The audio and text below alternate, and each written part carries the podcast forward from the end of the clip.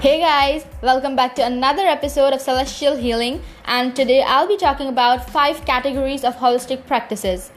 The five categories are natural therapies, healing energy therapies, alternative medical systems, massage and bodywork, mind and body practices. So, in specific, today I'll be talking about alternative medical systems. Uh, these are entire systems of health theory and practices Many have been used for centuries and are still practiced around the world today. Examples include Ayurveda, traditional Chinese medicine, naturopathy, etc. And today, in particular, I'll be shining a light over Ayurveda.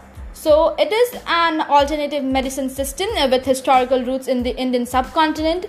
The theory and practice of Ayurveda is pseudoscientific. Ayurveda is heavily practiced in India and Nepal, uh, where around 80% of the population report using it. Ayurveda therapies uh, have varied and evolved over more than two millennia. Therapies include herbal medicine, special diet, meditation, yoga, massage, laxative, enemas, and medical oils.